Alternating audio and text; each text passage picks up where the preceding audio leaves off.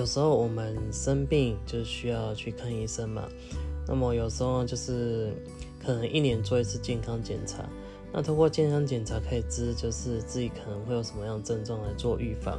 那当然，当我们运势不好的时候，也是需要去看医生，看什么？就是看，嗯，你的运势不好的。的医生，那通常运势不好，医生是可以透过占卜啊，或者是预测来帮你看你现在运势不好大概是什么样的状况。那么一样哈，就是你好比就是透过健康检查可以先预知会有什么症状，一样意思。你也可以透过比如说玄学工具塔罗牌啊、紫微斗数等等这些，那么呢来当做一个就是运势的健康检查。那透过运势的健康检查，你就可以知道哦。大概什么样的时间、什么样的点呢，都要大概注意一下。所以其实呢，就是我们运势不好啊，其实跟我们身体呢，就是健康检查或者是生病的时候是一样的，都是要找医生。只是一个是身体的医生，一个是运势能量的医生。啊，那当然就是我们健康检查可能会有做超音波啊。抽血、X 光检验等等这些嘛，对不对？所以一样呢，就是在运势能量这一块呢，也会有不同的工具，比如说也有不同工具的 X 光啊，或者是抽血健康检查嘛。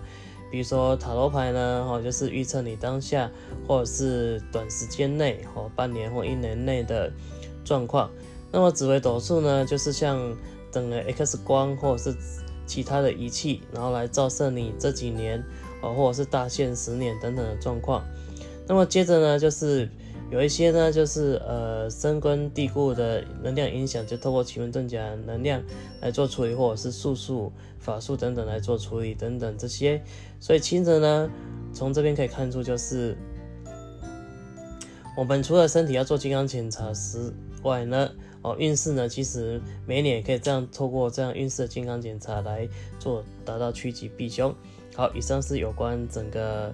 就是其实我们除了身体健康检查之外，运势其实也有健康检查哦。好，就这样，谢谢。那如果说你觉得这个观念呢，你有吸收到、学到，那你觉得这个观念很好呢？那你也想说，哎，让你的亲朋好友知道，那么你可以分享我这个频道的这个 podcast 给你的亲朋好友，让他们可以一样得到这个观念哦。好，今天来跟你分享这些，需要你学的东西，谢谢。